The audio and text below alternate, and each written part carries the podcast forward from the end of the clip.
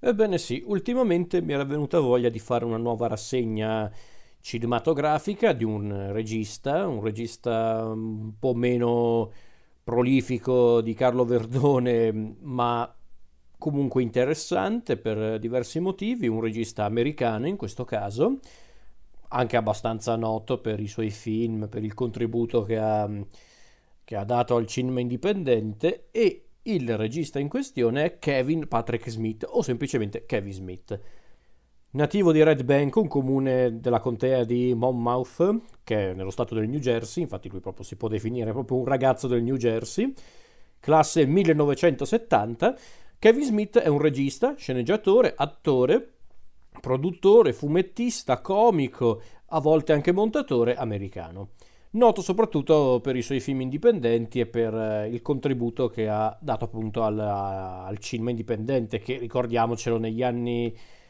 eh, negli anni 90 o comunque in quegli anni in cui Smith esordì al cinema, era ancora mm, una realtà tutta da scoprire. Prima di cominciare questa rassegna parlando di ogni singolo film che Kevin Smith ha realizzato dal 1994 ad oggi praticamente, una breve mm, presentazione di Smith. Smith è un regista che mm,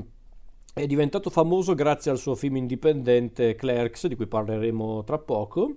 del 1994, un film che è costato pochissimo, cioè pochissimo per l'epoca perlomeno, che erano tipo 27 mila dollari, che erano soldi che, che erano stati spesi soprattutto per per, per, neanche tanto per il materiale, ma perché tutto, metà di quei soldi sono stati usati per le riprese, l'altra metà per, a quanto pare per acquistare i diritti sulle canzoni utilizzate nella colonna sonora. E, ehm, Smith ci credeva tanto in quel progetto perché appunto spese tanti soldi anche di tasca propria, addirittura arrivò a vendere la sua collezione di fumetti per, ehm, per poter girare questo film, collezione che poi riacquistò grazie al grande successo del film, ergo i soldi ottenuti dal successo di Clerks dei film successivi. Un film che fu presentato all'epoca al Sundance Film Festival, il festival per eccellenza del cinema indipendente, e riscuote un successo strepitoso al Sundance. Ehm, e da lì in poi Smith comincerà ad essere proprio un regista attivo, soprattutto nell'ambito del cinema indipendente, non solo perché a volte si è spinto anche oltre, però da lì nacque proprio la, la leggenda di Kevin Smith. E quindi a questo punto cominciamo con il suo primo film, ovvero Clerks.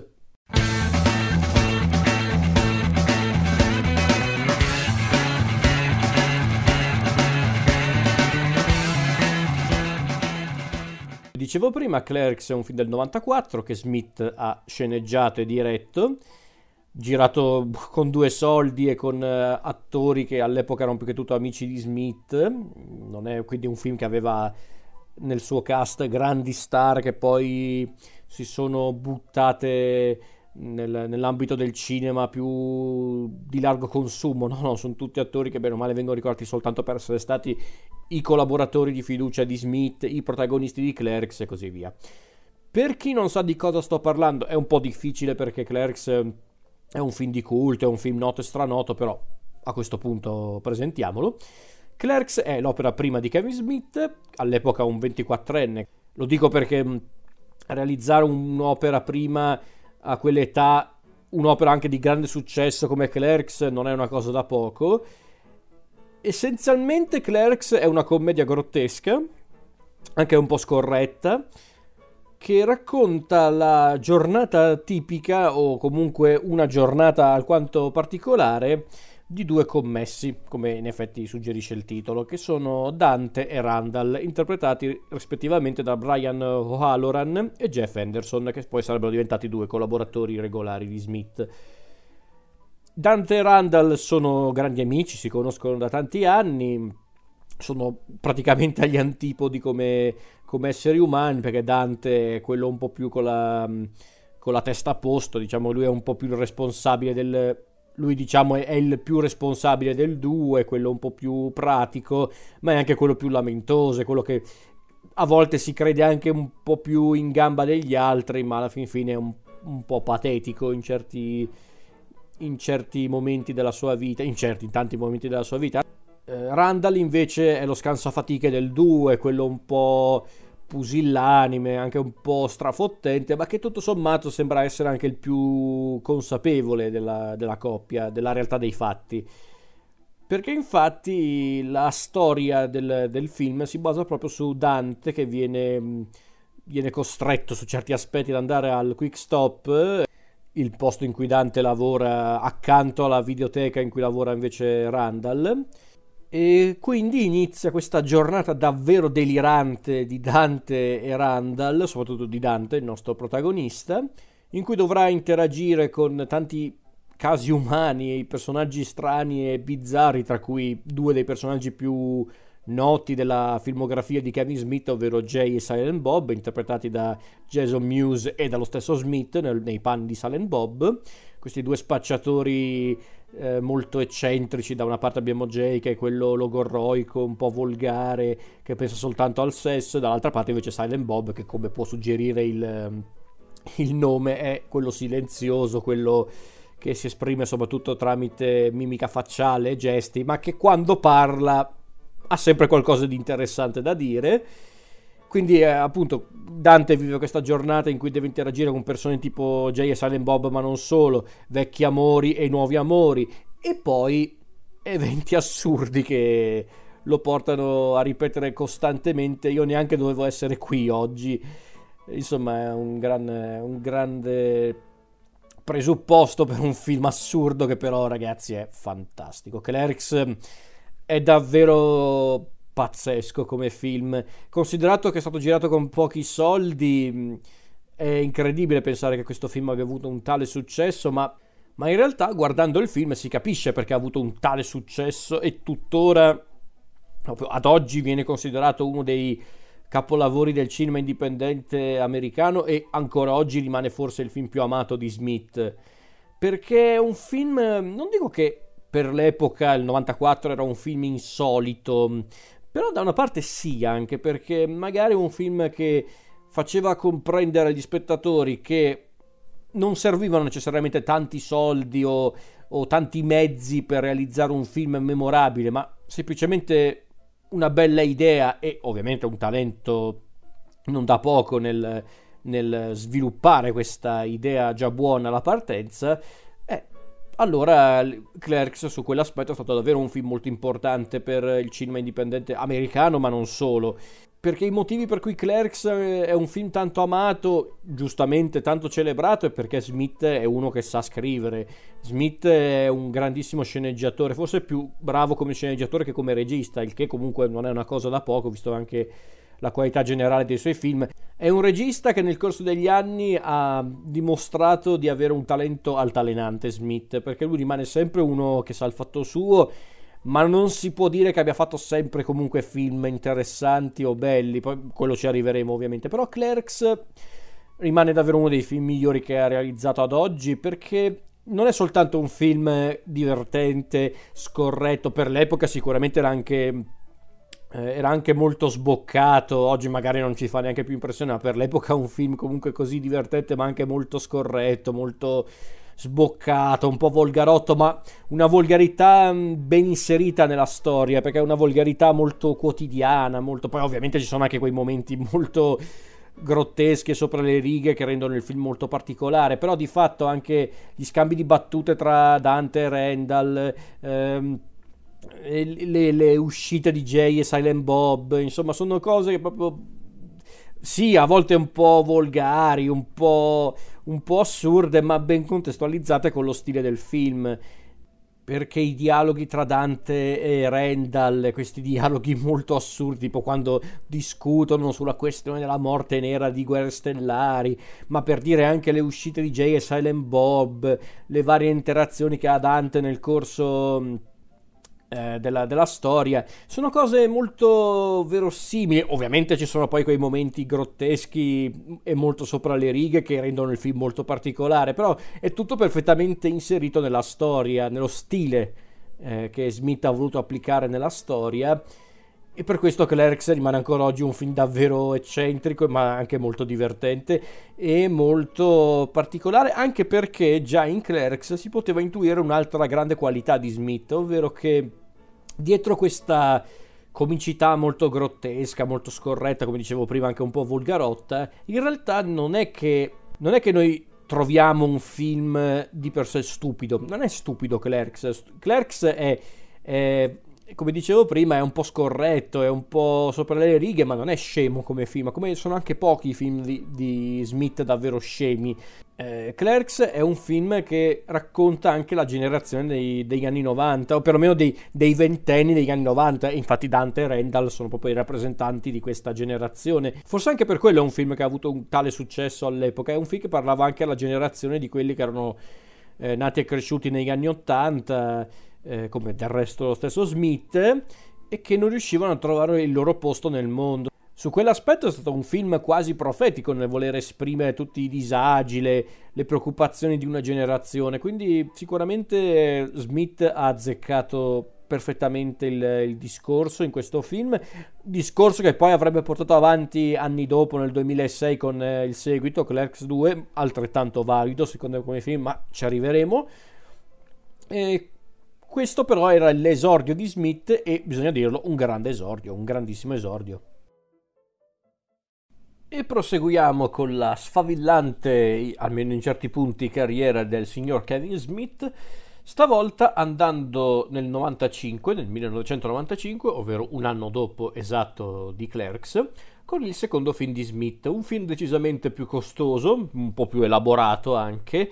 meno brillante rispetto a Clerks, ma tutto sommato simpatico, che è Generazione X, o se vogliamo usare il titolo originale, Mallrats.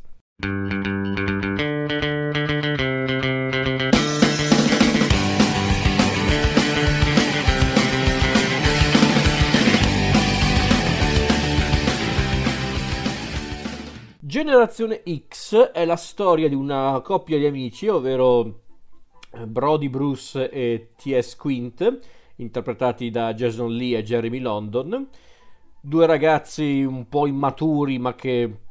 sono molto amici, entrambi sono stati scaricati dalle loro ragazze, ovvero da René e Brandy, interpretate da Shannon Doherty e Claire Forlani e quindi decidono di annegare i loro dispiaceri andando al centro commerciale, che è una sorta di ritrovo, anzi di tempio quasi per loro, e qui vivono diverse disavventure che li vedono non solo interagire con personaggi assurdi come eh, come il personaggio di William Black eh, interpretato da Ethan Suplee e ovviamente gli immancabili Jay e Silent Bob ma piuttosto queste disavventure, disavventure o avventure in base ai punti di vista che vivono all'interno del centro commerciale potrebbe portarli no- non solo a riconquistare le loro ragazze, ma soprattutto potrebbero portarli a crearsi un futuro concreto, perché alla fin fine i due sono dei giovani molto eh, scapestrati e anche un po' scemi, bisogna dirlo, ma non vado oltre per chi non ha visto il film. Allora, come dicevo, rispetto a Clerks, eh, Generazione X è un film decisamente più semplice, forse anche più tra virgolette superficiale, anche un po' più cazzaro, scusatemi il termine di Clerks. È decisamente meno brillante, come dicevo prima, ma comunque è molto divertente. Ed è sicuramente il Kevin Smith più svagato, più simpatico, che per carità in futuro avrebbe fatto altri film simili a Generazione X, ovvero film meno profondi, meno, meno complicati to, di altri suoi film, ma tutto sommato Generazione X forse era anche quello più genuino su quell'aspetto, tra i film svagati intendo dire. Cioè, rispetto anche solo al film eh, successivo di qualche anno di J. S. Allen Bob che andavano ad Hollywood, Generazione X era un po' meno elaborato, era un po' meno furbetto. E forse Generazione X è anche il film che ci fa comprendere il valore comico di Smith nel senso a livello di scrittura come sceneggiatore, perché se penso a certe situazioni o, o gag ricorrenti tipo il bambino sulle scale mobili o la battuta ricorrente Vol- sul retro della Volkswagen, ecco, quello è un ottimo esempio perché quella, quella, questa gag, questa battuta ricorrente non ti fa ridere la prima volta, non ti fa ridere neanche la seconda quando...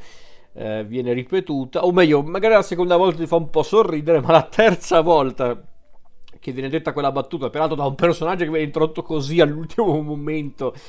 verso il finale del film, ecco che lì la risata arriva autentica proprio, nel senso non, ci, non, non puoi farne a meno. E poi cos'altro? Il, il, film è anche molto carino, ripeto, è bella l'idea dell'ambientazione del centro commerciale, proprio come una sorta di microcosmo con le sue regole, i suoi personaggi, i suoi abitanti, anzi, aggiungerei. Il cast è anche molto ricco, qui ci sono anche dei, degli attori che sarebbero diventati collaboratori ricorrenti di Smith come appunto Jason Lee che da lì sarebbe diventato un attore quasi onnipresente nella sua filmografia Ben Affleck un altro attore che comunque bene o male è stato lanciato proprio dallo stesso Smith. Che altro? Ci sono tanti momenti anche davvero simpatici, le, le, uscite di Jay e Silent Bob, i loro piani di sabotaggio, tutto il finale con il gioco, eh, il gioco delle coppie praticamente, vabbè perché ha visto il film sa di cosa sto parlando, però c'è un gioco delle coppie alla fine del film, eh, guardandolo ha più senso come cosa. Poi c'è il cameo del re dei camei, ovvero il grandissimo Stan Lee che che peraltro è anche abbastanza motivata la presenza di Stan Lee nel film, però fa sempre ridere Stan Lee, sempre grande con questi camei. In realtà poi Generazione X cerca anche di fare un discorso più, passatemi il termine, più profondo in realtà. C'è in effetti questa cosa, ma in realtà, come dicevo prima, non, vo- non è brillante come Clerks, ma forse non voleva neanche esserlo, anche questa è la verità. Smith mette questi elementi legati appunto alla storia di Brody e,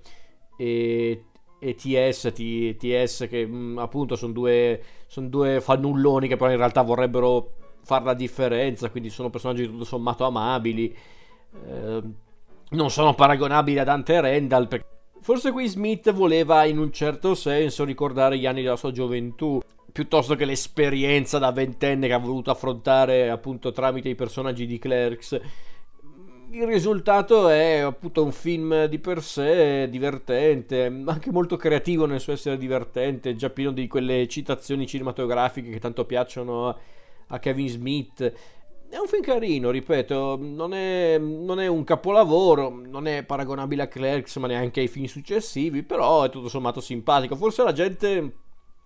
anche molti fan di Smith, lo, tra virgolette, disprezzano perché forse si aspettavano qualcosa di straordinario dopo Clerks, invece fi- su quell'aspetto Generazione X è un film molto più modesto, ma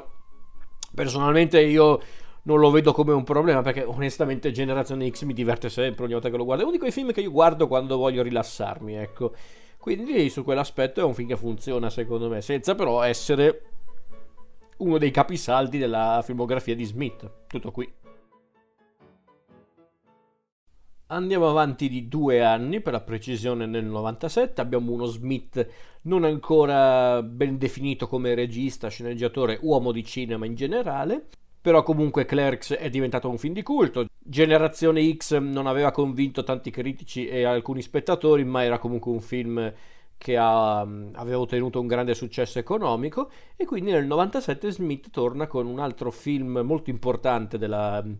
della sua carriera. Questo secondo me insieme a Clerks e a quello successivo è davvero uno dei film più belli e più importanti di Smith, è la mia personale trinità di Smith, secondo me insieme a Clerks e al film successivo che è Dogma.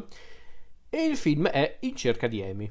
Protagonisti assoluti di questo film sono Ben Affleck, Jason Lee, che abbiamo già incontrato entrambi in eh, Generazione X, e anche un'altra presenza di Generazione X che da, da questo film diventa praticamente una sorta di musa di, di Kevin Smith che è Joy Lauren Adams, che è Alisa Jones, la protagonista effettiva del film, o, o, perlomeno non proprio la protagonista del film, ma il personaggio centrale di tutto il film. Di cosa parla in cerca di Amy? Allora, è la storia di due ragazzi del New Jersey, guarda caso, con la passione per i fumetti e che lavorano appunto nell'ambito, eh, che sono Holden e Bunky, interpretati da Ben Affleck e Jason Lee hanno deciso sono talmente appassionati di fumetti che hanno creato una loro collana che si chiama Bluntman e Chronic questa coppia di supereroi un po' assurda che è ispirata alla coppia di spacciatori noti come Jay e Silent Bob, quindi non mancano anche Jay e Silent Bob anche a questo giro. E questo fumetto sta per diventare un cartone animato, quindi Holdened e Banky stanno vivendo un momento molto importante della loro carriera ma l'evento che davvero sconvolgerà la vita dei due, specialmente di Holden, è l'incontro durante questa convention sui fumetti con la fumettista Alyssa Jones, il personaggio di Joey Lauren Adams. Holden si innamora perdutamente di questa, di questa ragazza, se non fosse che poco dopo scopre che Alyssa è lesbica, quindi cosa potrà mai esserci tra i due se non un'amicizia molto, molto sincera. Ma non vado oltre perché le dinamiche del film sono tutte da scoprire. Come dicevo, In cerca di Amy è uno dei film più importanti di Smith, è secondo me il film più maturo di Smith, è quello che gli permetterà di fare il salto di qualità e allontanarsi anche in parte dal New Jersey a cui è molto legato, in realtà poi sarebbe tornato più volte dal New Jersey, però diciamo che questo è il film che proprio lo porta a, appunto verso la fase successiva della sua carriera, una fase molto più ambiziosa e sicuramente molto più concreta, perché a differenza di Clerks e in parte di Generazione X, In cerca di Amy è un film decisamente più semplice nella struttura e anche un po' nell'idea di base, ma riesce a sorprenderci per tante cose, perché innanzitutto perché innanzitutto molti identificano In cerca di Amy come una commedia, e per carità l'elemento comico c'è effettivamente in questo film, ma è molto più misurato rispetto ai film precedenti e anche ai film successivi di Smith, è anzi forse un film molto più drammatico di quello che sembra. È un film sentimentale, in poche parole, perché è un film che parla comunque di quello, dei sentimenti degli esseri umani, del rapporto tra gli esseri umani. E che rapporto qua, perché Qui, secondo me, in cerca di Amy ho anche capito qual è una delle più grandi forze di Smith, ovvero i personaggi. Smith sa scrivere perfettamente i personaggi, non, non sempre per carità, ma nei suoi film migliori sì. Specialmente quelli femminili. In questi film ehm, della sua prima fase della carriera, quella appunto di cerca di Amy, Dogma, ma anche lo stesso Clerks, i personaggi femminili sono davvero efficaci, sono forti, ma veramente forti, non forti come, come, si intende oggi in maniera molto patinata, anche molto, diciamo, sono anche un po' ridicola, no, no, forti nel senso che sono personaggi concreti con tante sfaccettature, che si sanno imporre, ma che sono anche loro esseri umani, quindi hanno anche loro dei problemi, intendo i personaggi femminili. Ma come dicevo, lo stesso tono del film è molto come posso dire? È difficile da descrivere perché quando guardai in cerca di Amy avevo già visto bene o male un po' tutti i film di Smith, perlomeno di quelli più noti e, e più importanti, ma mi aveva sorpreso in positivo, nel senso perché non, proprio non sapevo cosa aspettarmi. Da una parte pensavo è un film con, con i soliti personaggi di Smith, i soliti attori, scusate, i soliti attori di Smith, ci sono pure Jay e Silent Bob a questo giro, ma era un film completamente diverso da quello che mi aspettavo e, e va benissimo così, anzi. L'ho dovuto riguardare più volte per apprezzarlo completamente, ma vi assicuro che è una grande esperienza cinematografica, specialmente se poi tu sei un, un trentenne o comunque un, un, una persona già abbastanza matura, è un film che non ti lascia indifferente comunque. E poi ovviamente non mancano anche qua dei momenti più leggeri, più comici, per descrivere non solo il rapporto tra Holden e Alissa, ma anche, anche, anche, la parentesi con Jay e Silent Bob è sì divertente perché Jay e Silent Bob dove li metti fanno sempre ridere, per carità. Però vedere Silent Bob, che come ben sappiamo guardando i film precedenti e successivi In cerca di Amy, è un personaggio che parla soltanto quando deve. In questa, in questa scena di In cerca di Amy, Silent Bob addirittura fa un monologo completo, comincia proprio a parlare e appunto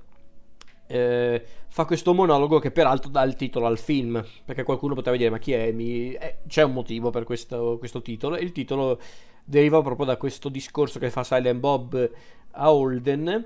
e fantastico, fantastico, quando Silent Bob parla c'è sempre un momento di raccoglimento secondo me. Poi è anche un film che riesce anche ad essere molto temerario nelle nelle dinamiche narrative, perché il finale è un finale un po' amaro, ma giusto, completo per la storia. È, è, davvero un gran bel film in cerca di Amy. Al di là della filmografia di Smith, è davvero un gran bel film. Questo è davvero, secondo me, uno dei più belli che Smith ha fatto. Se non l'avete mai visto, recuperatelo. Non aspettatevi una commedia pura, ma aspettatevi piuttosto un film che parla davvero dei rapporti umani, specialmente di quelli un po' più complicati che oggigiorno sono anche più frequenti nel nostro mondo. Passiamo al 1999, Smith ormai è diventato un regista e un autore anche abbastanza rinomato nell'ambito del cinema indipendente, ma non solo, nel cinema americano in generale, E nel 99, dopo anche diverse, mh, eh, diverse esperienze hollywoodiane non proprio fortunatissime eh, per quanto riguarda la carriera di Smith, Smith decide di, di tentare il, il colpaccio con uno dei suoi film più ambiziosi, più articolati e anche più controversi, ma fino a un certo punto. E il film in questione è Dogma.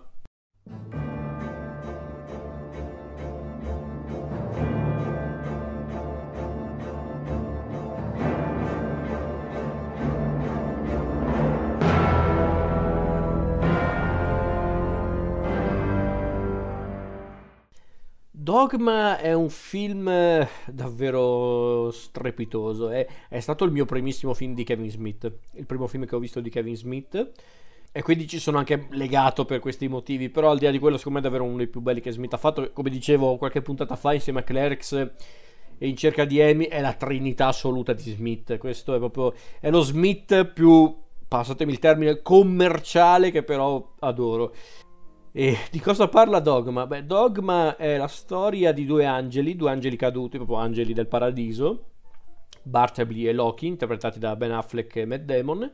due angeli caduti che sono condannati a rimanere per l'eternità nel luogo peggiore del mondo, ovvero il Wisconsin, per dire. E, ehm, a Bartleby e Loki sono due angeli, come dicevo prima. Bartleby è un osservatore, ovvero un angelo che può conoscere tutti i segreti, tutti i peccati delle persone solo guardandole mentre Loki a suo tempo era un angelo della morte. Per, per farla breve, a un certo punto entrambi sono stati cacciati da, dal paradiso da Dio perché a un certo punto si erano praticamente rifiutati di, di portare la collera di Dio sul mondo degli umani. Fatto sta che i nostri sono appunto bloccati nel Wisconsin per punizione, finché un giorno ricevono un ritaglio di un, di un giornale in cui c'è questa notizia che potrebbe essere la, la soluzione ai loro problemi, ovvero che questo eccentrico cardinale del New Jersey, ovvero Ignatius Glick, interpretato dal grandissimo George Carlin, che è un, un, è un, cardinale molto, come dicevo, molto eccentrico, ma anche un po', o perlomeno nella sua idea, è un, è un cardinale anche che vuole essere progressista, eh, che promuove diverse cose che vorrebbero dare una nuova linfa alla Chiesa, tra cui questa campagna che si chiama Cattolicesimo Wow, oppure il fatto che Glick vuole sostituire il crocifisso come simbolo, mettendo invece un altro simbolo molto più solare che è il Cristo compagnone, ovvero un Gesù che fa l'amicone, che fa l'occhiolino, che, che, fa, il, che fa ok con il pollice, fantastico. Eh, vabbè, per farla breve, Glick durante appunto la campagna del cattolicesimo wow vuole celebrare il centenario della consacrazione di una chiesa del New Jersey. E quindi per questa occasione Glick concederà una specie di, come si può dire, di indulgenza, un'indulgenza plenaria, esatto, e quindi chiunque entrerà nella chiesa durante il giorno di questa cerimonia, eh, della cerimonia di riconsacrazione intendo dire, automaticamente sarà redento da ogni, da ogni suo peccato. Quindi è, sarà proprio ogni peccato viene perdonato. E quindi Bartleby e Loki capiscono che con questo stratagemma di Glick potrebbero tornare in paradiso anche senza avere il perdono di Dio. Insomma c'è una scappatoia ideale per tornare in paradiso. Soltanto che i due non sanno innanzitutto di essere manovrati da un altro personaggio ovvero un demone di nome Azrael interpretato da Jason Lee e che soprattutto la, la loro sfida tra virgolette a Dio in questo caso potrebbe essere un problema perché se Bartleby e Loki tornassero in paradiso senza il permesso appunto di Dio, smentiranno l'infabilità di Dio, che secondo il Metatron, interpretato da Alan Rickman, l'angelo che fa da portavoce di Dio, lui dice che se i due angeli dovessero andare in paradiso senza il permesso di Dio, praticamente smentiranno l'infabilità di Dio, che è il principio su cui si basa l'intera esistenza del, del mondo, del, del, degli esseri umani. E se ciò dovesse accadere, il creato verrebbe annullato completamente. Perciò il Metatron viene inviato per eh, trovare una, una salvatrice, in questo caso, che è Bethany Sloan, interpretata da Linda Fiorentino, una ragazza un po' disillusa che lavora in questa clinica per aborti e che non crede più in Dio dopo diciamo alcuni eventi che l'hanno resa appunto disillusa non vi dico quali perché magari non vi dico tutto quanto riguardo il film E per qualche motivo il Metatron decide di incaricare proprio Bethany per, eh, per questa missione, ovvero trovare Dio o quantomeno fermare Bartaby e Loki. E durante questa missione la riluttante Bethany decide di, di farsi aiutare da diverse persone, tra cui due profeti, che ovviamente essendo un film di Kevin Smith i due profeti sono Jay e Silent Bob, per dire, ma anche da altri personaggi, tra cui per esempio un tredicesimo apostolo che è Rufus, ovvero Chris Rock. Ma non vado oltre perché davvero potrei bruciarvi tutto il film. Allora, come avrete intuito dalla trama, è un film assurdo, Dogma, ma già questo, per questo motivo io lo adoro, ma poi al di là di tutto è il film più controverso di Smith perché chiaramente un film che comunque scherzava un po' su tanti elementi del, della Chiesa Cattolica, in, gen- in generale della religione, eh, della religione cristiana cattolica, eh, la questione di Dio e tante altre cose. Beh, eh, nel 99, ma anche oggi sarebbe la stessa cosa faceva tanto parlare di sé, tanto che Dogma è arrivato tipo in ritardo di anni rispetto alla sua uscita nelle sale in America, in Italia, perché ovviamente avevano cercato di bloccarlo perché era controverso, assurdo, quando alla fin fine, quando alla fin fine sì, Dogma è un po' controverso per carità, cerca comunque di di scherzare su queste cose. Peraltro, Smith ha, ha, avuto anche un'educazione cattolica, quindi lui sa di cosa parla. Ma al di là di quello, non è neanche un film di per sé offensivo nei confronti appunto della, della Chiesa, in generale della religione. Alla fin fine, Smith prende in giro certi elementi controversi che esistono da, da sempre riguardo alla Chiesa cattolica. La questione se Dio è un uomo o una donna, il fatto che probabilmente i 12 apostoli ne erano soltanto 12 e c'era pure un tredicesimo apostolo che è appunto Rufus oppure che probabilmente Gesù era nero, insomma, non sono cose così assurde, in realtà sono tutte questioni, tutte perplessità che ci sono da sempre nell'ambito della, della, religione o della Chiesa cattolica in generale. Quindi su quell'aspetto non ho mai capito tutte queste lamentele. Fosse un film offensivo che fa, che fa appunto battute pesanti sulla questione, ancora ancora capirei se dovessero offendersi certi elementi della Chiesa Cattolica, ma non è così in realtà, è una commedia alla fin fine, bisogna anche accettarla per, que- per, quello che è. Al di là di questo, secondo me Dogma è il film meglio scritto di Smith, quello più profondo sicuramente, e non sto scherzando perché qua al di là del, del fatto che è un film comico, il modo con cui Smith crea le, le gag, le situazioni assurde e in generale il percorso dei personaggi è davvero impressionante. E ehm, ed è forse il mio preferito di Smith ad oggi, al di là che è stato il primo, eh, non è tanto quello, ma secondo me davvero questo è il, è il, mio preferito di Smith perché è temerario ma non indelicato, non, eh, non offensivo secondo me, è scorretto ma mai blasfemo come hanno detto alcune persone, non è vero, non è blasfemo, nel senso, cioè ci sono prodotti di, di altro genere che sono anche peggio di Dogma, cioè se io penso anche solo a quello che ha fatto South Park più o meno contemporaneamente a Dogma, lì parliamone.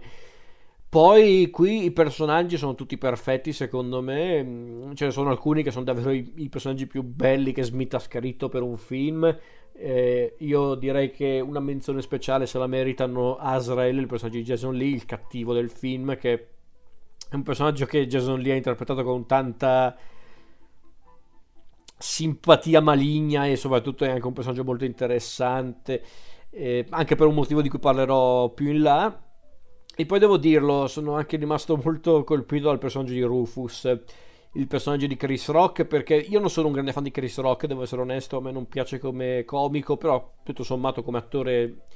se la cava anche, ma Rufus è forse il personaggio simbolo dell'intero film, perché è il personaggio che eh, è il personaggio un po' più grigio, tra virgolette, perché è uno dei buoni, però tutto sommato è anche quello che mette in discussione tante cose riguardo Dio, riguardo neanche tanto riguardo Dio, ma piuttosto come Dio viene percepito dal mondo degli umani e quindi è un personaggio molto interessante al di là che poi è anche divertente l'idea di base che lui dovrebbe essere inserito nella Bibbia perché è il tredicesimo apostolo ma non viene inserito nella Bibbia perché è, afro, perché, perché è africano perché ha la pelle nera e perché, e perché e lui dice anche, di, anche Gesù era nero, però Gesù è il figlio di Dio, quindi ovvio che devono parlare di lui, mentre un, un altro nero nella, nel suo gruppo, figurati, eh, no, quello magari fosse uno dei momenti più, più assurdi e anche un po' più eh, scorretti del film, ma fa ridere proprio per questo. E poi anche le tematiche affrontate nel film, eh, la fede, la questione del, del, credo, cosa significa credere in qualcosa, il bisogno di una certezza, ma anche l'amore, in questo caso inteso però come qualcosa di più profondo, qualcosa di più, eh, di più complesso, qui visto soprattutto nel, nel, caso di Dio, il misterioso Dio che poi incontreremo anche nel finale del film, che, che però è un amore molto neanche ambiguo, ma molto particolare perché Dio sembra comunque provare amore per gli esseri umani, ma non altrettanto per i suoi gregari. Infatti c'è quella scena molto importante del film in cui un personaggio in particolare, non dico quale, eh, esprime per la prima volta tutta la sua frustrazione dicendo che nonostante tutto ciò che gli umani hanno fatto, ovvero hanno rifiutato il paradiso terrestre, hanno distrutto praticamente il pianeta Terra, nonostante ciò Dio è comunque paziente nei loro confronti. Perché? Mentre gli altri, come per esempio gli angeli, devono pagare per un errore anche in buona fede. È, un, è davvero molto interessante come cosa e, e rende il film molto caratteristico ma anche molto efficace. E poi in questo film ci sono anche dei personaggi femminili forti come proprio ci ha abituati Smith, non solo Bethany la protagonista ma anche il personaggio di Serendipity, Salma Hayek, la solita strepitosa Salma Hayek è, pazzesco perché l'ho rivisto no, molto tempo fa, Dogma era tipo l'anno scorso durante il lockdown eh, e mi ero reso conto che con Serendipity Smith aveva visto avanti di anni luce perché personaggio di Serendipity sembrava proprio anticipare tutte quelle discussioni che oggi sono diventate quasi una moda, la questione di Dio che potrebbe essere una donna secondo Serendipity, ma anche il fatto che eh, che lei appunto è una donna che si sa imporre per la sua, la sua forza, il suo lato caratteriale. Su quell'aspetto Smith era davvero av- avanti anni luce, o semplicemente uno che sa scrivere i personaggi, punto. È davvero un film molto, molto efficace, Dogma, secondo me. Forse l'unica pecca che ha Dogma è che a volte è un po' lungo. Forse a volte tira un po' per le lunghe, ma neanche troppo, perché in realtà come ho scoperto quando lo recuperai ormai una decina di anni fa in DVD, Dogma aveva tantissime scene eliminate, era un film molto più lungo di così. In realtà la maggior parte di quelle scene erano soltanto l'estensione di alcune che c'erano già nel film, quindi lì c'è stato proprio il classico lavoro di scrematura, però c'erano anche delle scene vere e proprie che hanno tolto dal film perché a volte erano ridicole, a volte non servivano a niente L'unica scena che hanno tolto, che onestamente un po' mi dispiace che l'abbiano fatto, è una scena che guarda, riguarda proprio Azrael. Eh, non dico in quale punto specifico del film, ma vi basti sapere che in quella scena Azrael in un certo senso approfondiva le sue motivazioni del perché cercava di manovrare eh, Bartleby e Loki. È una scena molto potente, un dialogo strepitoso, quello che Smith ha scritto per Azrael in quella scena. Jenson Lee è al massimo del suo talento. È una scena molto intensa, molto profonda, ma ho capito perché Smith l'ha tolta, perché purtroppo con quella scena approfondivano sì il cattivo, ma, ma sorgeva un problema, ovvero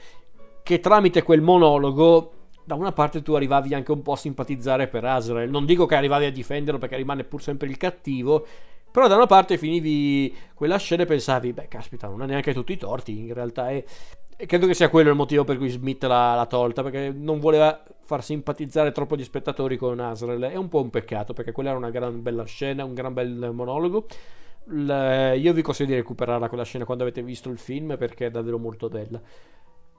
Al di là di questo, comunque, Dogma rimane davvero uno dei più belli che Smith ha fatto. Rimane forse uno dei suoi film più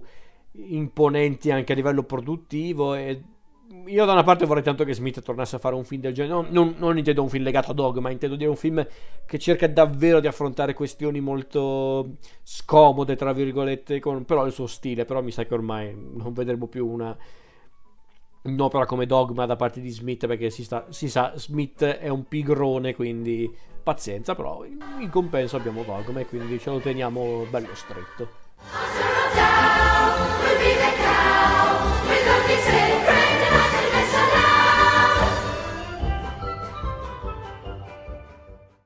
Arriviamo quindi al nuovo millennio, nello specifico nel 2001, con il film più, più semplice ma anche più svagato di Smith, che è Jay e Silent Bob fermate Hollywood. Come avrete intuito il film vede come protagonisti assoluti Jay e Silent Bob e non è che c'è molto da dire sulla trama. Jay e Silent Bob vanno ad Hollywood per fare casino, non vi dico per cosa, però è quella la trama del film. È un film che eh, forse non è quello invecchiato meglio di Smith per alcune cose, certi elementi comici, certe battute. Però da una parte è, è interessante come ci avevano preso anche per alcune cose, per esempio su internet che nel 2001 era ancora una cosa molto primordiale, non è paragonabile a quello di oggi, l'internet di oggi. L'idea che internet diventa un veicolo per tante persone eh, per esprimere un bisogno di, eh, di, dare la propria opinione su tutto e senza filtri. E in effetti è una cosa che davvero lì Smith ci aveva preso, quel dialogo, quel dialogo tra Jay e Silent Bob e un altro personaggio su cos'è internet. Eh, caspita, era davvero... aveva capito tutto Smith. Per quanto riguarda il film in generale, essenzialmente un'idiozia. J. Silent Bob fermate Hollywood. E nemmeno tanto brillante come potre, poteva essere perché non è neanche che voleva essere brillante però un po' un, pec- un, po un peccato. Però qualche gag gustosa c'è. J. Silent Bob sono sempre troppo simpatici non, non, li, non, li, puoi odiare sono troppo simpatici come personaggi quindi loro peraltro funzionano anche come protagonisti non, non me l'aspettavo onestamente come, come, al solito la cosa migliore del film è Will Ferrell che Will Ferrell che interpreta questo personaggio talmente idiota e, e maniacale che però vabbè, Will Ferrell dove, ripeto dove lo metti lui è sempre la cosa migliore del film eh, lui è sempre il più divertente del circondario. E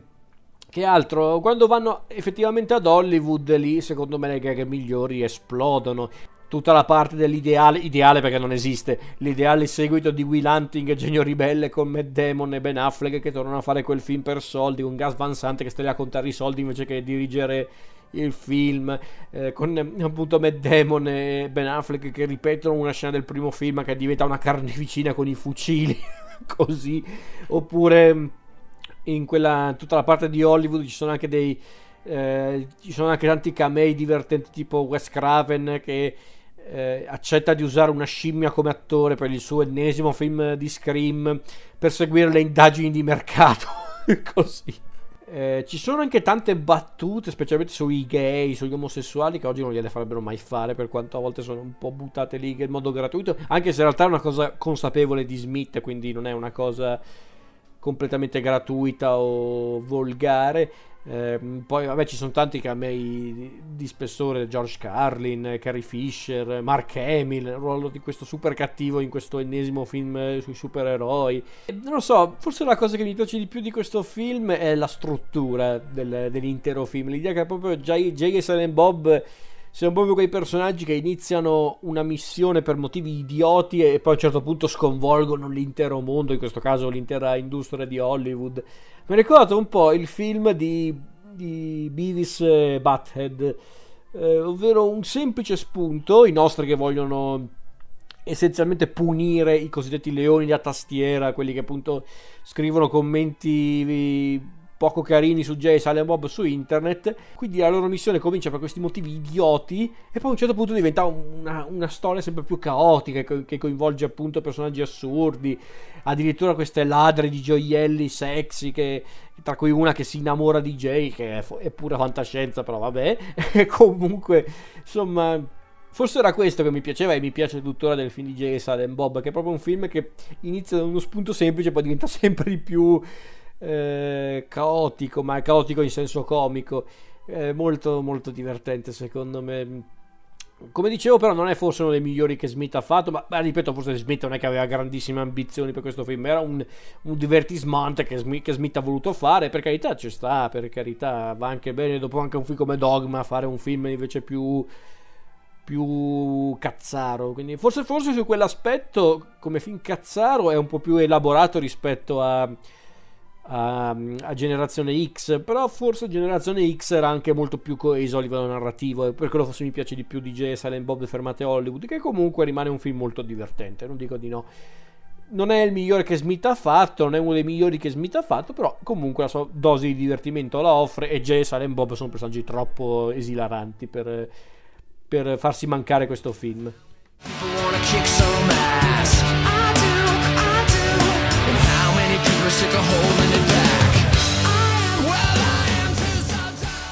Passa qualche anno dall'avventura hollywoodiana di Jay e Silent Bob e arriviamo nel 2004 con uno dei film più odiati di Smith. Posso capire in parte il perché. E il film in questione è Jersey Girl. Jersey Girl, questo film che è figlio di, una, di un periodo molto travagliato di Smith sia a livello professionale che personale, perché è un film che Smith ha pure dedicato al padre che era defunto da, da poco tempo quando realizzò questo film. È la storia di un uomo interpretato da Ben Affleck che vede la sua vita crollare quando perde l'amata moglie e si ritrova da solo con sua figlia e quindi per, eh, per dare tutto il suo amore alla figlia, per eh, poter mantenere la figlia, si ritrova costretto a cambiare lavoro anche perché a causa di una sua uscita non proprio elegante ha perso il suo lavoro e quindi si ritrova a dover tornare nel New Jersey da, da, suo padre, interpretato da George Carlin, e crescere sua figlia insieme a lui. Questa di fatto è la storia di Jersey Girl, è un film che, non lo so, molti hanno criticato anche in maniera pesante, lo stesso Smith quando ne parla, ne parla sempre in modo scherzoso come uno dei suoi film più brutti, quindi Smith è consapevole che non è un film proprio eccezionale, anzi eh, è, è, forse uno dei film più commerciali, tra virgolette, di Smith, ma è necessariamente un film brutto? Secondo me no. È un film che molti hanno odiato perché non si aspettavano un film del genere da Smith, probabilmente è quello, un film molto zuccheroso, molto molto come posso dire zuccheroso il termine esatto in realtà perché è un film in realtà carino non è un film osceno come dicono alcuni però certo da, da Smith magari ti aspetti qualcosa di diverso Forse è quello il motivo per cui molti lo odiano, perché è un film che proprio non si aspettavano da Smith, è una sorta di tradimento da parte di Smith. Perché in realtà poi il film, ripeto, è carino. Se io penso anche solo alla prima scena del film, quella la sequenza dei bambini che presentano il tema, è un film carino, è un film innocuo. Certo, magari da Smith ti aspetti eh, molto diverso. La stessa idea di base di mostrare un padre alle prese con una paternità che non riesce mai ad accettare fino in fondo è un'idea tutto sommato carina, neanche tanto comune. E diciamocelo, Smith non riesce sempre a mantenere un buon equilibrio nella storia, ma è anche apprezzabile vederlo tentare qualcosa di meno dissacrante, di meno comico. E come dicevo prima, molti probabilmente hanno visto in questo film un tradimento da parte di Smith ma ripeto, Jersey Girl è innocuo, è piacevole, non è un film eccezionale, non è un capolavoro, anzi, come dicevo prima, è un film molto zuccheroso in alcuni punti, però tutto sommato è guardabile, non è una roba brutta, oscena. E c'è anche qualche elemento molto più sottile nel film, c'è molta più sottigliezza nel ruolo de- di George Carlin, del padre del protagonista. Infatti la dedica al padre di Smith a fine film non è assolutamente casuale Ecco, forse da una parte se il film fosse stato incentrato soprattutto sul rapporto tra il protagonista Ben Affleck e suo padre George Carlin, il film sarebbe stato molto interessante. Forse Lee Smith avrebbe anche potuto sorprendere i suoi fan, ma anche gli spettatori in generale. Invece ha voluto fare una roba un po' più alla portata di tutti, con la figlia, la, la, la nuova ragazza interpretata da Liv Tyler. E ripeto, però è carino secondo me Jersey Girl, non è brutto, cioè, non è neanche bello, eh, perché non è bellissimo, non è immancabile, potete saltarlo tranquillamente, ma la gente l'ha un po' troppo demonizzato secondo me questo film. Soltanto perché la gente non voleva un film del genere da Smith, ma ripeto, non è che Smith è obbligato a fare sempre comunque lo stesso film, poi era anche un periodo un po' particolare della sua vita, quindi l'ho apprezzato anche questo tentativo. Non è un film riuscito, certo, però non è neanche un film osceno. Io la vedo così almeno. Dopo il fiasco di critica e di pubblico di Jersey Girl, nel 2006 Smith tenta il colpaccio, riuscendoci peraltro, senso ottenendo un ottimo successo, ovvero riprende in mano i suoi personaggi più noti, ovvero Randall e, e Dante, Randall e Dante, e quindi ci riporta nel mondo di Clerks con Clerks 2.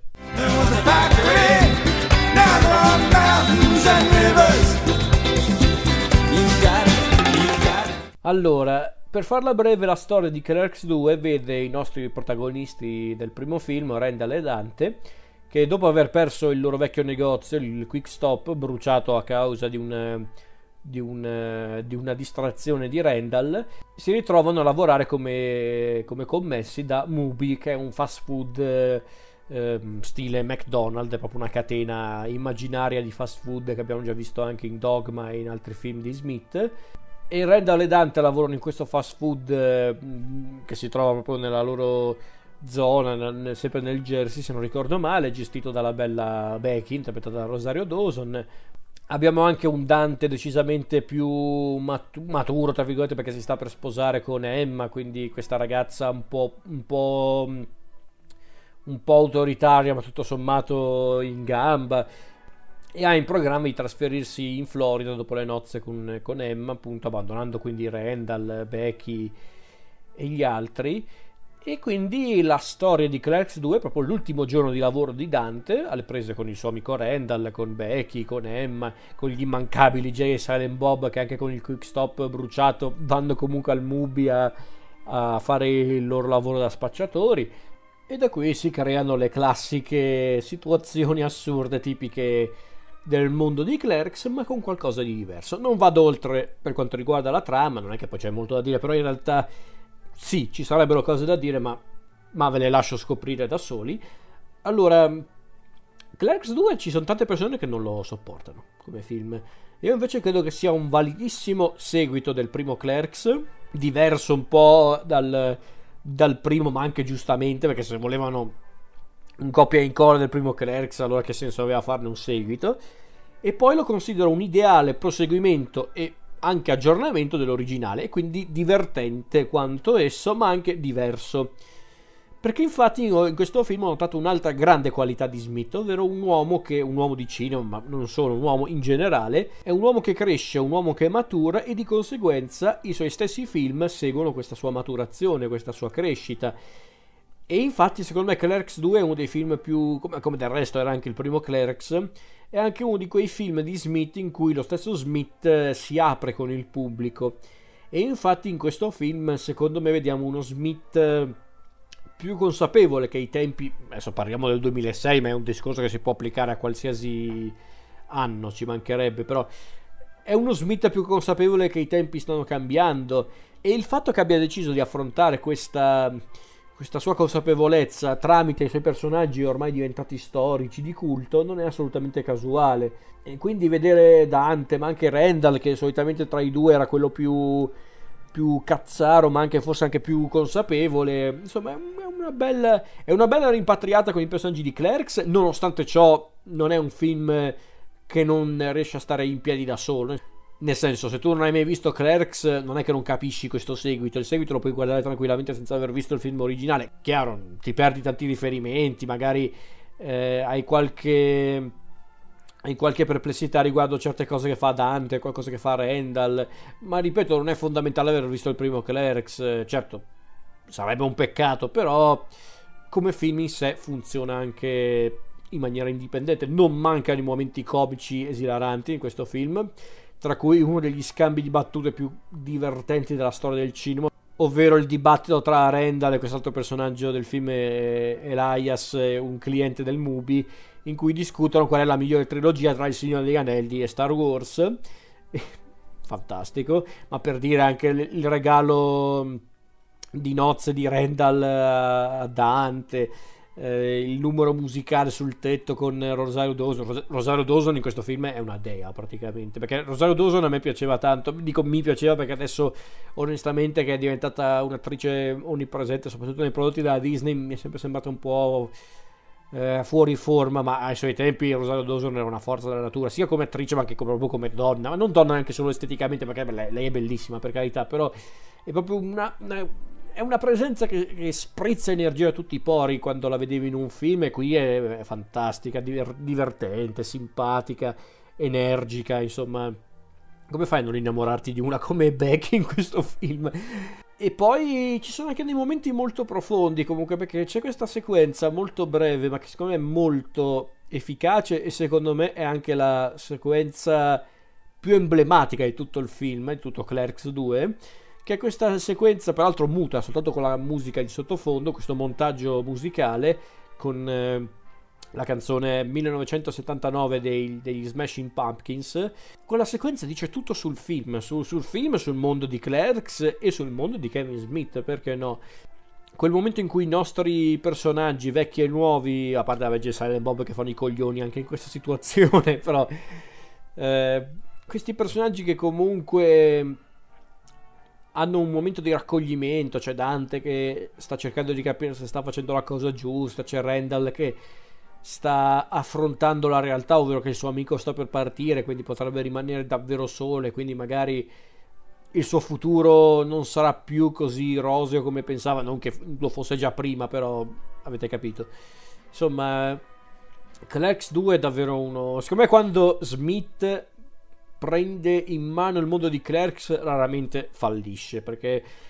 io non so se arriverà mai in questo fantomatico Clerks 3 che pare che Smith stesse girando, eh, lo stia, lo, forse l'ha, l'ha, girato, lo sta per girare. Io spero di vederlo prima o poi questo terzo film, perché da anni che Smith l'aveva promesso. Io sono curioso riguardo quel terzo film, perché vedere appunto da, Dante Randall e magari qualche altro personaggio che abbiamo incontrato già negli altri film, in una sorta di in una sorta di nuova versione di Clerks che oh, sarà sicuramente ambientata ai giorni nostri nel 2021 o più in là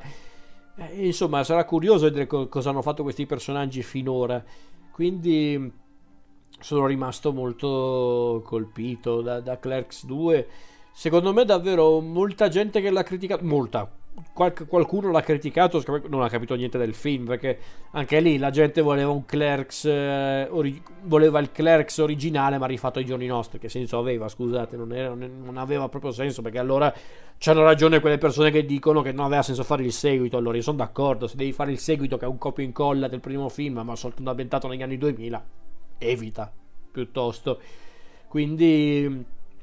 per me è davvero un gran film, è un gran film. Non avrà l'originalità del primo Clerks, non che Smith volesse replicare l'originalità di Clerks, però è un valido proseguimento di Clerks. Anzi, come dicevo prima, è un proseguimento ma anche un aggiornamento del primo Clerks, quindi secondo me funziona proprio per questo.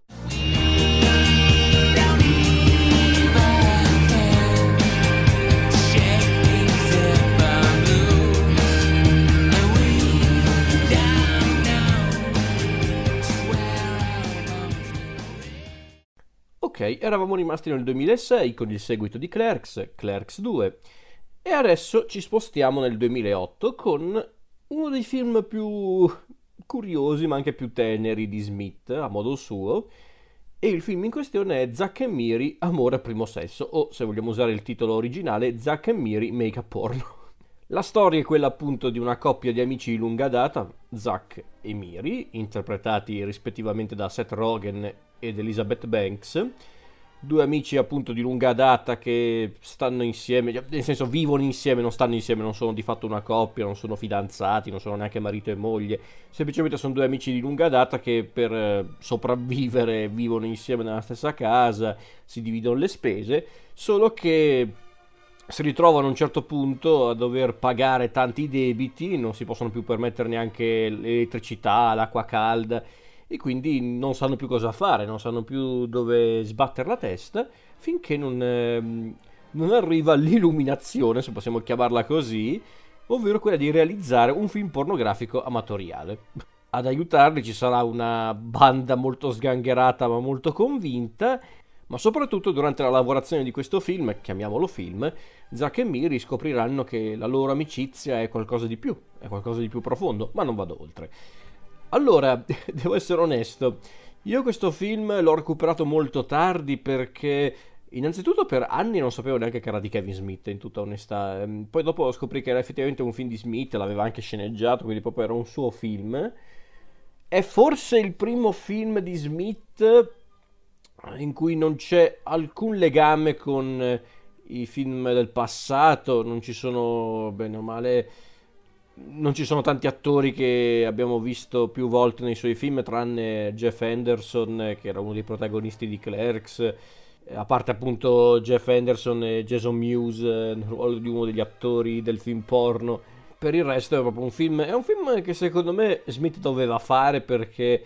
doveva dimostrare anche qualcosa, secondo me, ovvero che lui poteva anche staccarsi un po' dai soliti personaggi, dai soliti contesti e perché no, anche dalle solite tematiche per fare un film molto più semplice ma anche molto più, eh, più carino, anche carino nel senso dei sentimenti, nel modo di, in cui lui ritrae i personaggi, perché magari Zack e Miri sono due personaggi bislacchi proprio alla Kevin Smith ma neanche troppo. E lo stesso film è molto sorprendente perché magari tu leggi velocemente la trama e pensi che questo qua sia un film eh, molto goliardico e anche un po' idiota, se non volgare, e in realtà no, non è così perché non mancano ovviamente le, le, gag o le battute un po' volgarotte tipiche di Smith, ma sta di fatto che qui c'è molto di più, c'è proprio la storia di una coppia di amici che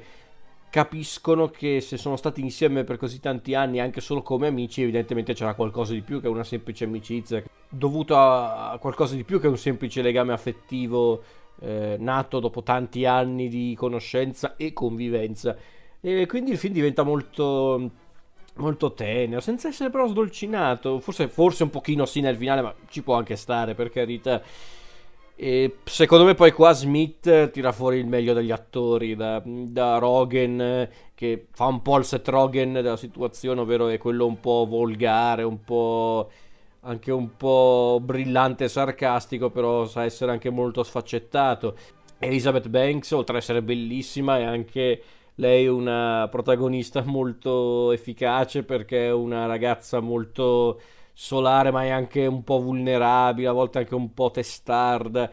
E poi ci sono gli altri personaggi interpretati dai già citati Jason Mewes, Jeff Anderson, ma anche da Craig Robinson che interpreta il miglior amico di Zack. Poi abbiamo Kate Morgan e Tracy Lords nel ruolo delle attrici del film, che se non erro loro sono davvero delle pornostar. Eh, poi abbiamo un cameo, me, cioè cameo, un piccolo ruolo, un doppio ruolo, un doppio piccolo ruolo, secondo me molto divertente, ovvero quello di Justin Long e Brandon Roof, soprattutto Justin Long che in questo film eh, praticamente personifica lo stereotipo più becero dei, degli omosessuali, ma volutamente, quindi è lui che fa molto il plateale, molto il... Eh, fa questo, questo tizio molto molto spocchioso, molto, molto saccente, ma che poi fa anche un po' la prima donna della situazione quando viene messo in difficoltà. Onestamente, quei 5 minuti con Justin Long valgono tutto il film, però il film in sé è anche molto carino, ripeto. Forse tra i film del post Clerks 2, Zack Miri forse non è il migliore, però comunque era quella ventata d'aria fresca che secondo me Smith doveva seguire fino alla fine perché poi arriviamo al film successivo che è una roba oscena ma a quello ci arriveremo. Fatto sta che Zack e Miri secondo me è un film molto valido è un film molto divertente molto tenero è un film che funziona.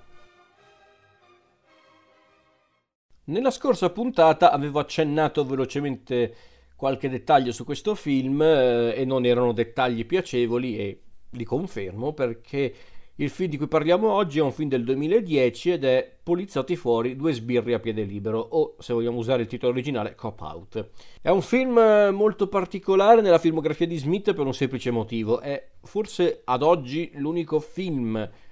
diretto da Smith che non ha sceneggiato, perché infatti la sceneggiatura è di Rob Cullen e Mark Cullen.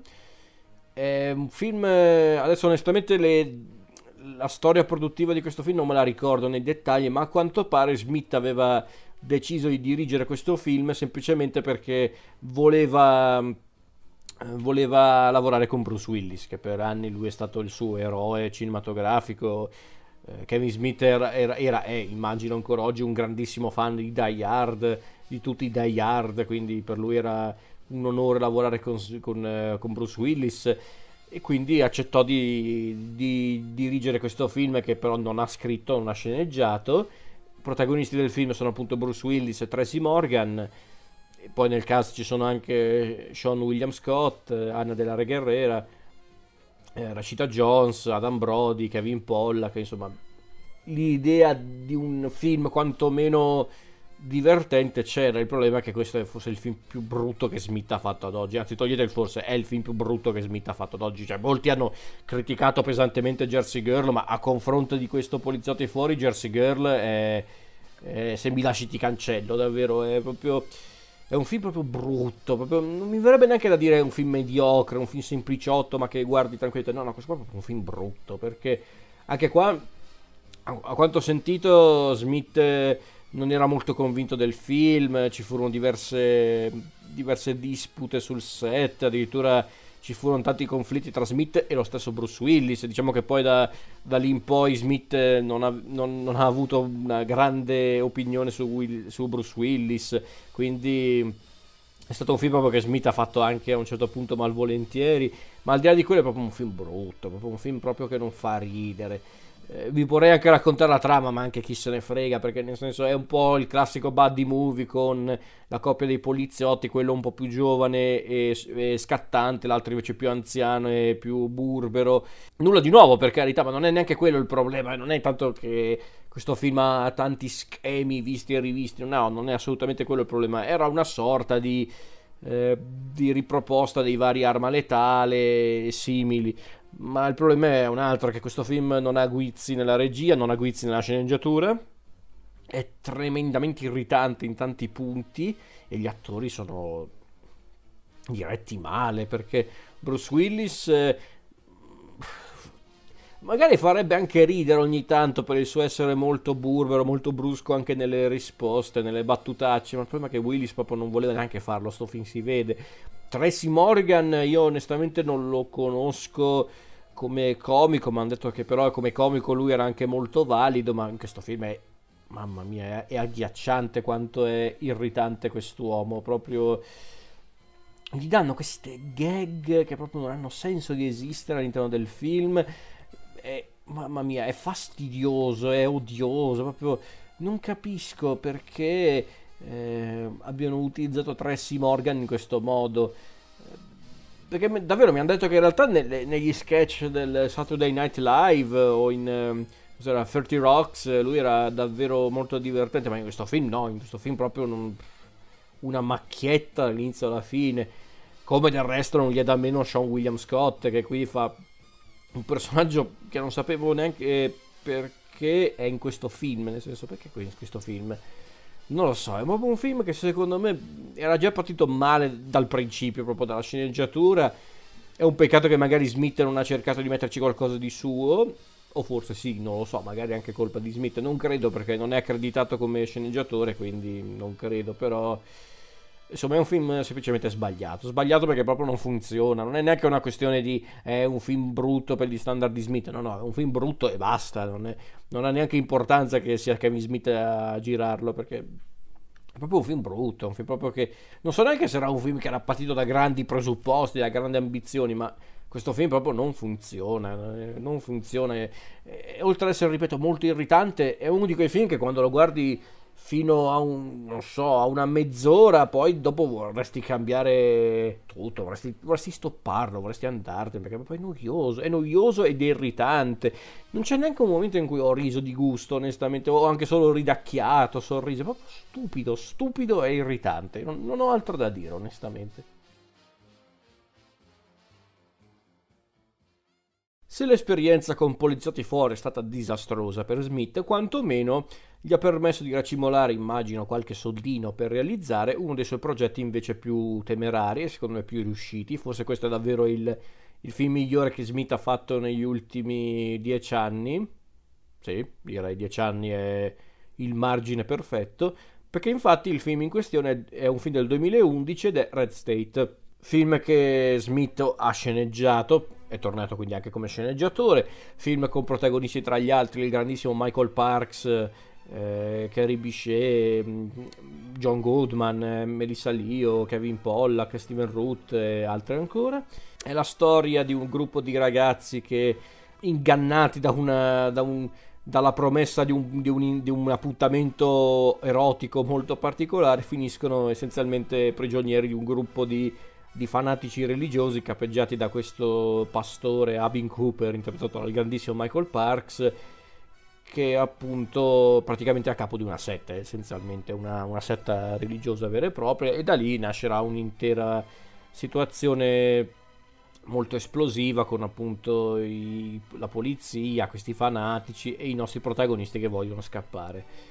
Non vado oltre per quanto riguarda la trama, però è, è questa di fatto un la base della storia di Red State. Red State è un film che è arrivato molto in ritardo in Italia, non è neanche arrivato nei cinema, ma solo in home video grazie credo alla Midnight Factory, o perlomeno la Midnight Factory al momento è quella che distribuisce il film in home video. Recuperatelo subito perché Red State è un film che secondo me Smith doveva fare da un po' di tempo, ovvero un film un po' diverso dal, dalla, dai, dai, film precedenti che aveva realizzato, ma comunque molto in linea con il suo stile. Red State um, è un thriller di fatto, ma si può anche identificare un po' nell'horror. Eh, ci sono tanti elementi legati all'horror, ma diciamo piuttosto che un thriller vero e proprio. È un film che per come l'ho visto io, secondo me si ispira tanto a un evento reale, ovvero l'assedio di Waco del 1993. Per chi non sa di cosa sto parlando, l'assedio di Waco è, è, questa, è stata questa operazione di polizia che ha condotto negli Stati Uniti appunto nel 93 con l'intento di espugnare il ranch di Waco che si trova nel Texas e questo ranch era la sede di un'organizzazione, una, un'organizzazione religiosa, una setta vera e propria guidata dal, eh, dal loro leader che è David Koresh. Vi basti sapere che l'assedio di Waco durò qualcosa come 50 giorni, quindi un, è durato a lungo questo, questo assedio e portò alla morte di tante persone, compreso lo stesso leader della setta non si ispira così tanto a questo evento il film, quindi non vi ho rivelato il finale, però, però l'idea di base è quella. Cosa posso dirvi ragazzi? La cosa che mi ha colpito di più di Red State, che è un film di Smith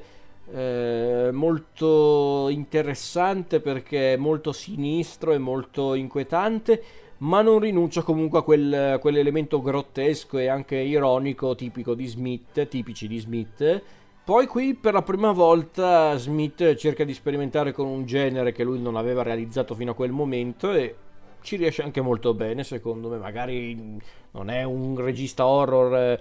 eh, incredibilmente raffinato Smith, però comunque uno che ci ha provato e ci è riuscito secondo me.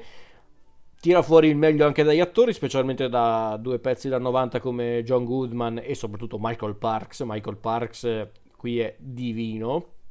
come lo è anche nel film successivo a Red State, ma ci arriveremo.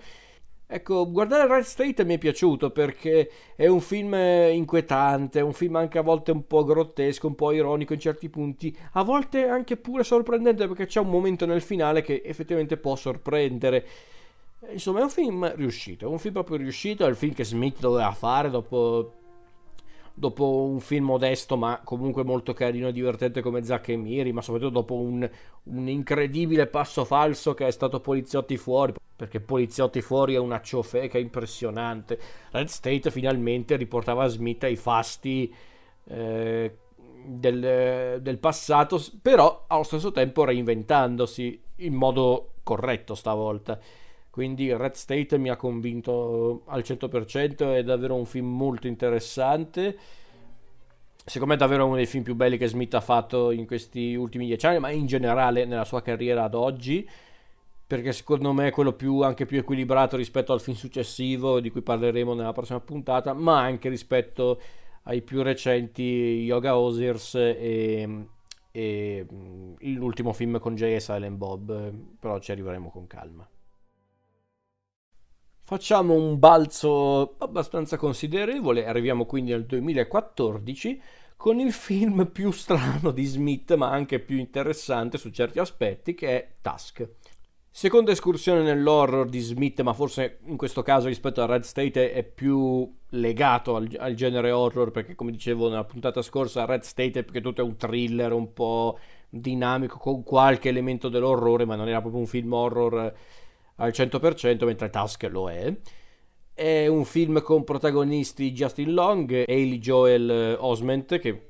qualcuno ricorderà come l'ex bambino del sesto senso di Shyamalan, Genesis Rodriguez, il grandissimo Michael Parks e persino Johnny Depp. Però con calma, allora. La storia di Tusk è quella di un ehm, diciamo di un, eh, di un, gestore di un podcast, Wallace, interpretato da Justin Long, una sorta di star dei podcast eh, un po' cinico, un po' anche un po' meschino che insieme al suo amico Teddy, interpretato da Osment,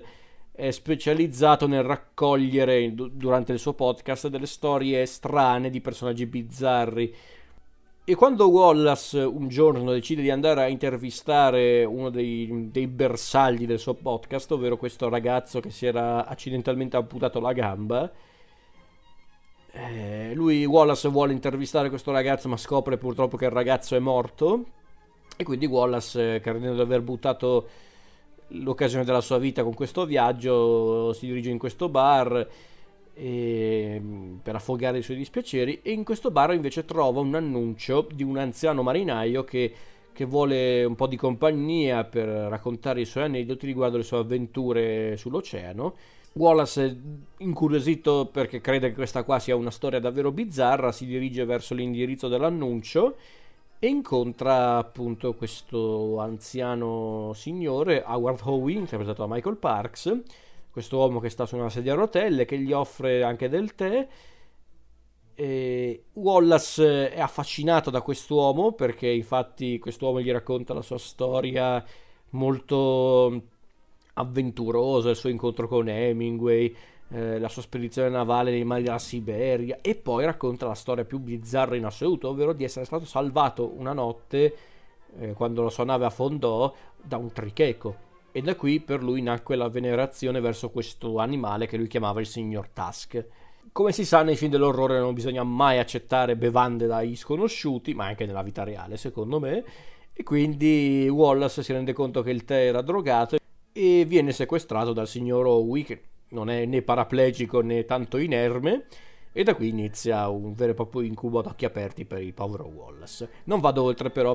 perché ragazzi Task è un film tutto da scoprire. È un film tutto da scoprire, è un film che in certi punti sembra quasi essere una parodia di quei film dell'orrore un po' eh, non grotteschi, di più, tipo quello sul Human Centipede o Centipede, non mi ricordo mai come cacchio si pronuncia quello appunto del, del centipede umano che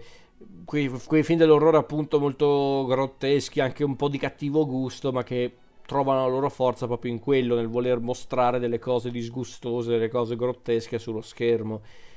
Task sembra essere quasi una parodia di quei film, senza però essere un film ridicolo, paradossalmente. Ci sono dei momenti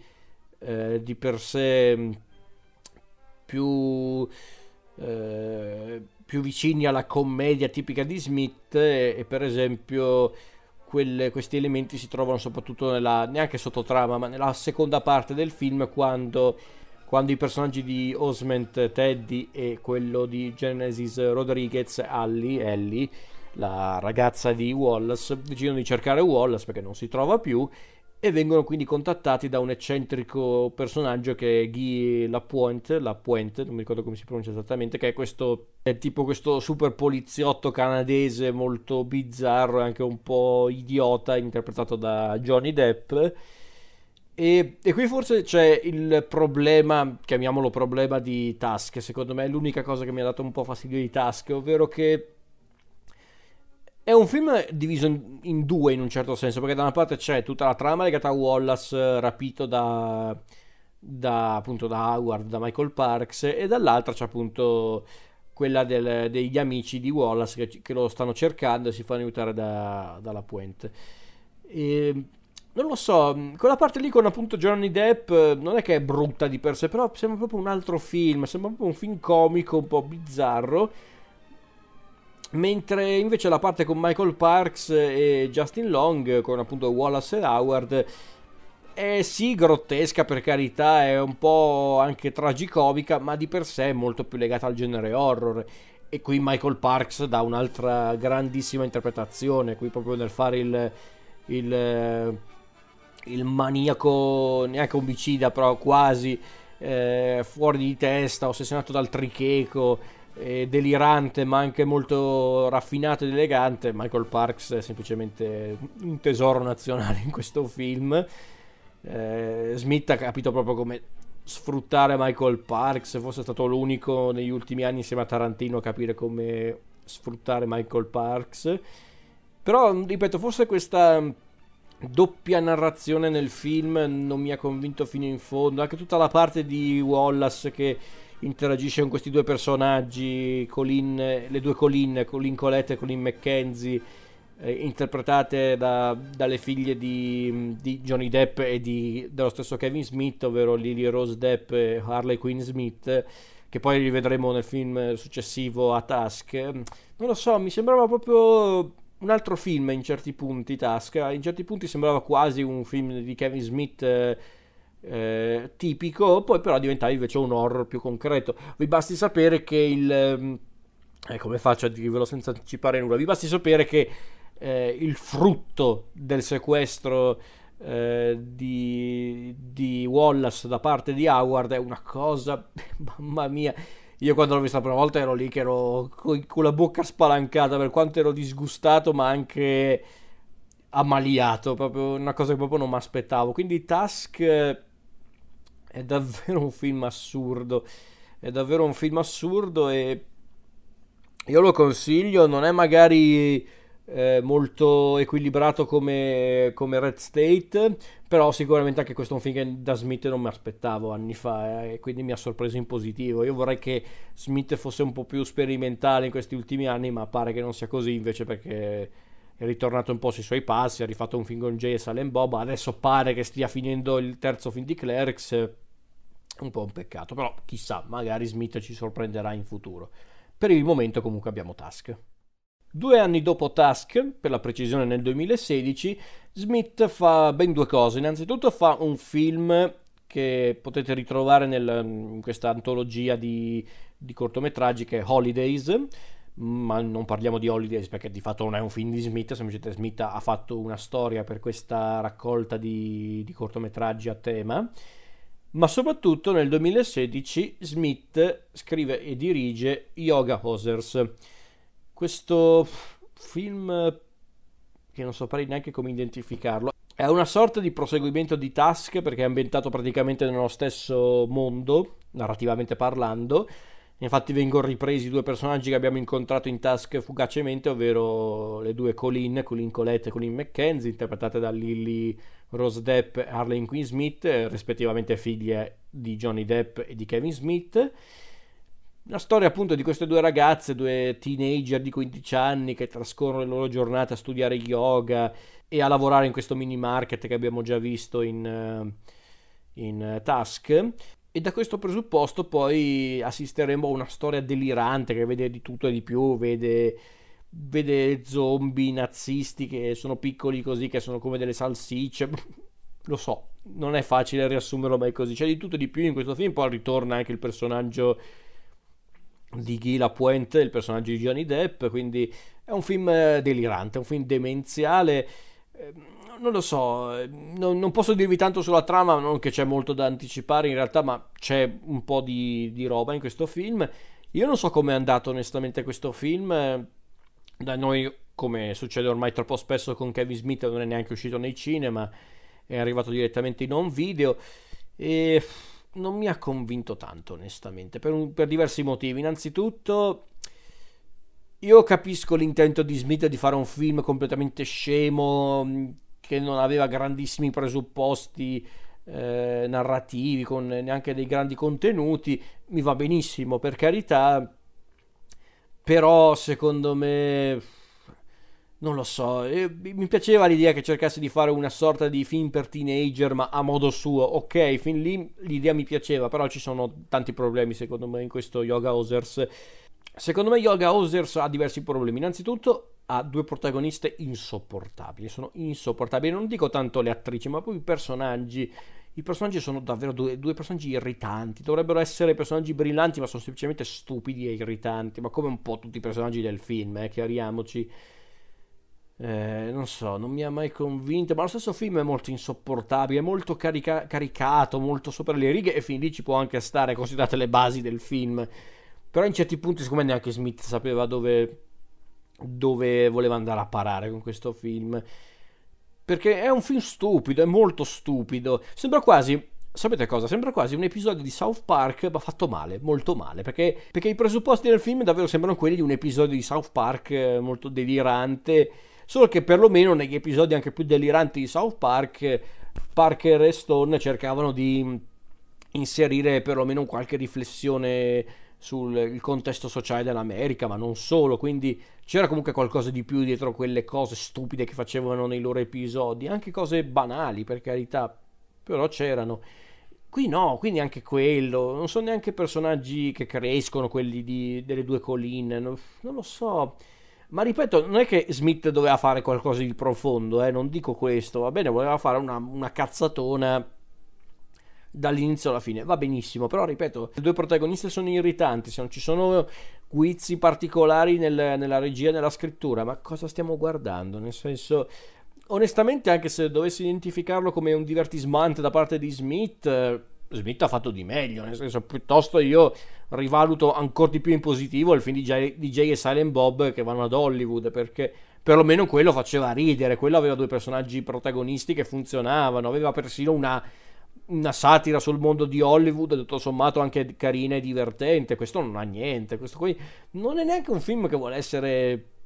una satira sul mondo dei giovani di oggi. Forse qui Smith voleva raccontare effettivamente il mondo dei giovani e degli adolescenti attuale, quello, de, quello appunto dei post anni 2010. Ma secondo me non ci è riuscito. Secondo me questo film proprio non funziona. Nel senso, magari qualche momentino anche divertente c'è ogni tanto, ma nulla di che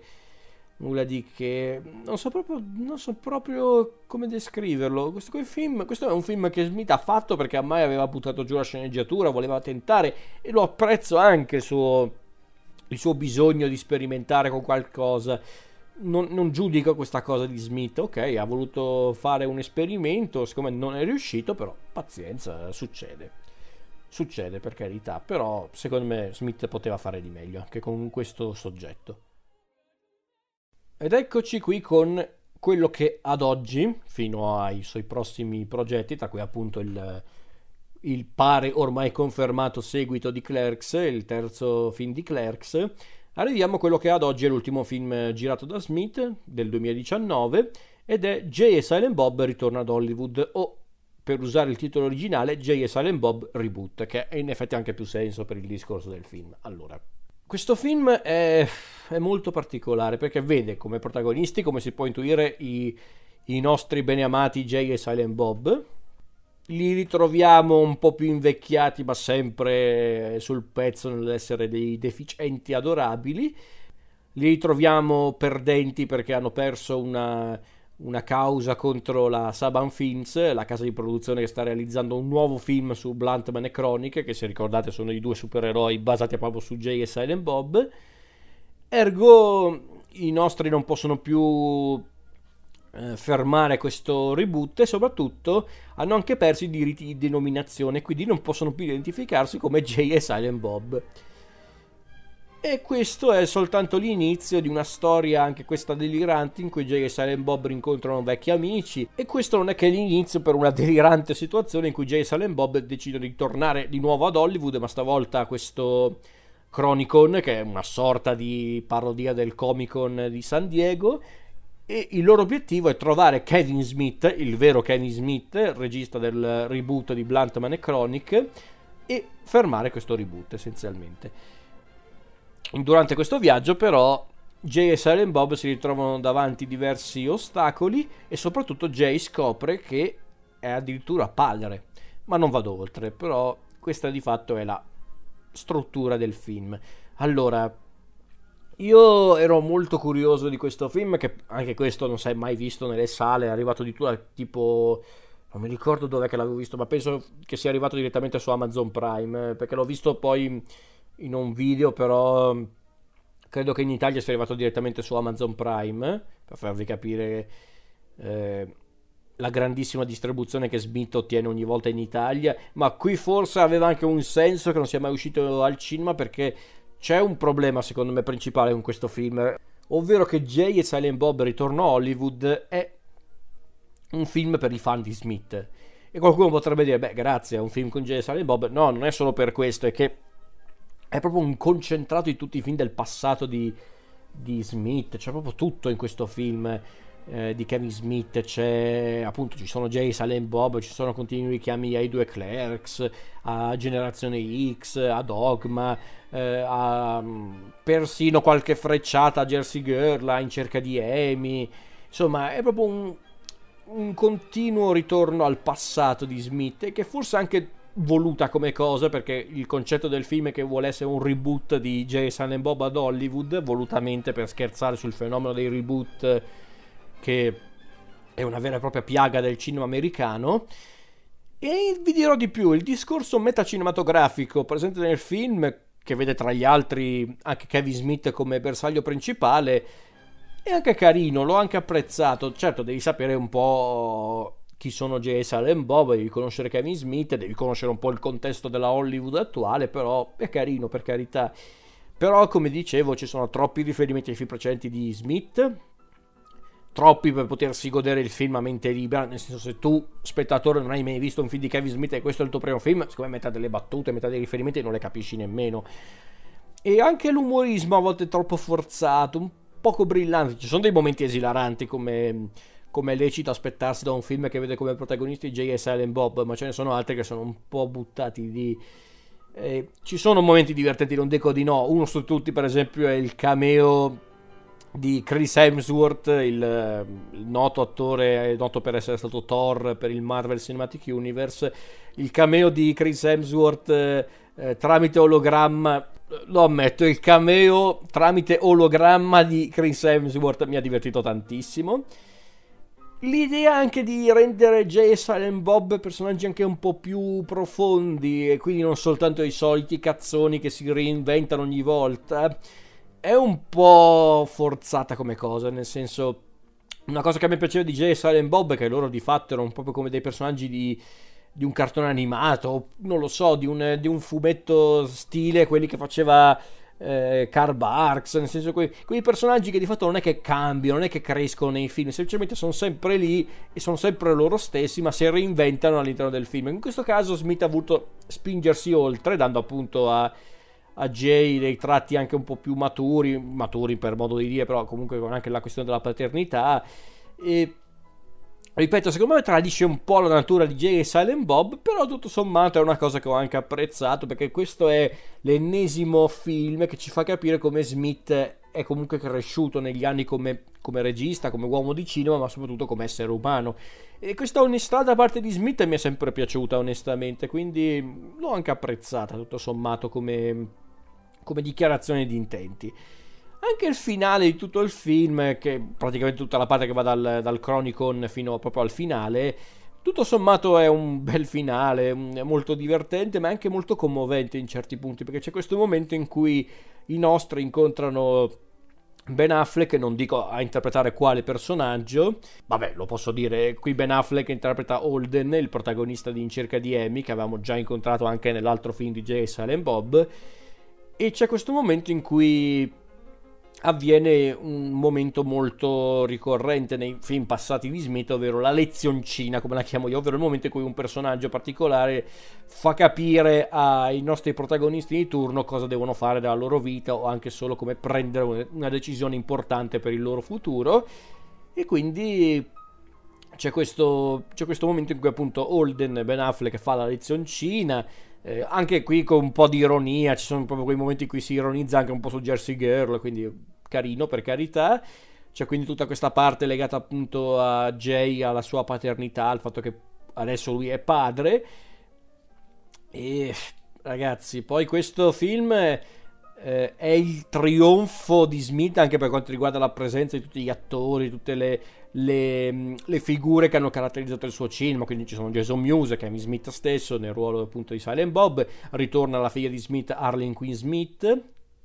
poi ci sono Shannon Elizabeth che avevamo già incontrato nel film di J. Silent Bob del 2001, rivediamo ovviamente il cast di Clerks, Jason Lee, l'immancabile Jason Lee, Joy Lauren Adams, eh, la, la, moglie di Smith, Jennifer eh, Schulbach eh, Smith.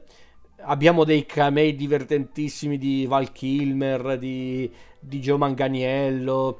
eh, di Craig Robinson, di Adam Brody, eh, Rosario Dawson, Matt Damon, ovviamente Matt Damon che torna a interpretare il personaggio di Dogma, Loki. Eh, che lì ci stava perché in effetti voleva scherzare tanto sul fenomeno di Loki, ma del Loki del Marvel Cinematic Universe interpretato da Tom Hiddleston. Però, ripeto, sono tutti camei, sono tutte apparizioni che ti godi di più se hai visto praticamente tutti i film di Smith conosci quindi la filmografia di Smith. È un po' un peccato secondo me. Poi c'è un cameo fantastico nei titoli di coda di Stan Lee, dell'immancabile Stan Lee. Eh, anche molto tenero, molto, molto simpatico. Però. Quindi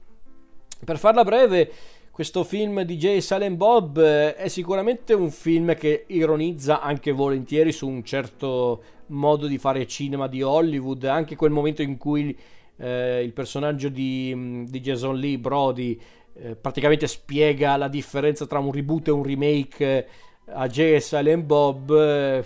ragazzi, è divertentissimo perché è la realtà dei fatti, è quello che stanno facendo ad Hollywood. Quindi ehm, eh, ha i suoi momenti, ha i suoi momenti davvero divertenti. Jay e Silent Bob rimangono due protagonisti troppo simpatici per non seguirli ancora una volta. Eh, ripeto, c'è solo un problema, è un film davvero fatto per i fan, è un film proprio che secondo me al di fuori dei fan è un po' difficile da, da, da vendere, da, da presentare, anche da apprezzare, però sicuramente è carino, ecco, è carino, non è così brutto come, come un po' sospettavo, però tutto sommato si guarda, si guarda anche tranquillamente. Certo, devi aver visto però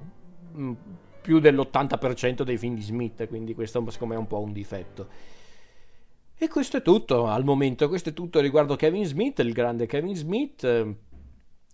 Attenderemo adesso i suoi nuovi progetti, tra cui questo famigerato Clerks 3, che pare che sia praticamente finito perché ci sono gli attori storici di Clerks, c'è cioè Rosario Dawson. Insomma, sono molto curioso riguardo questo terzo appuntamento con il mondo di Clerks. Speriamo che Smith riesca a fare quello che ha fatto con il secondo Clerks, ovvero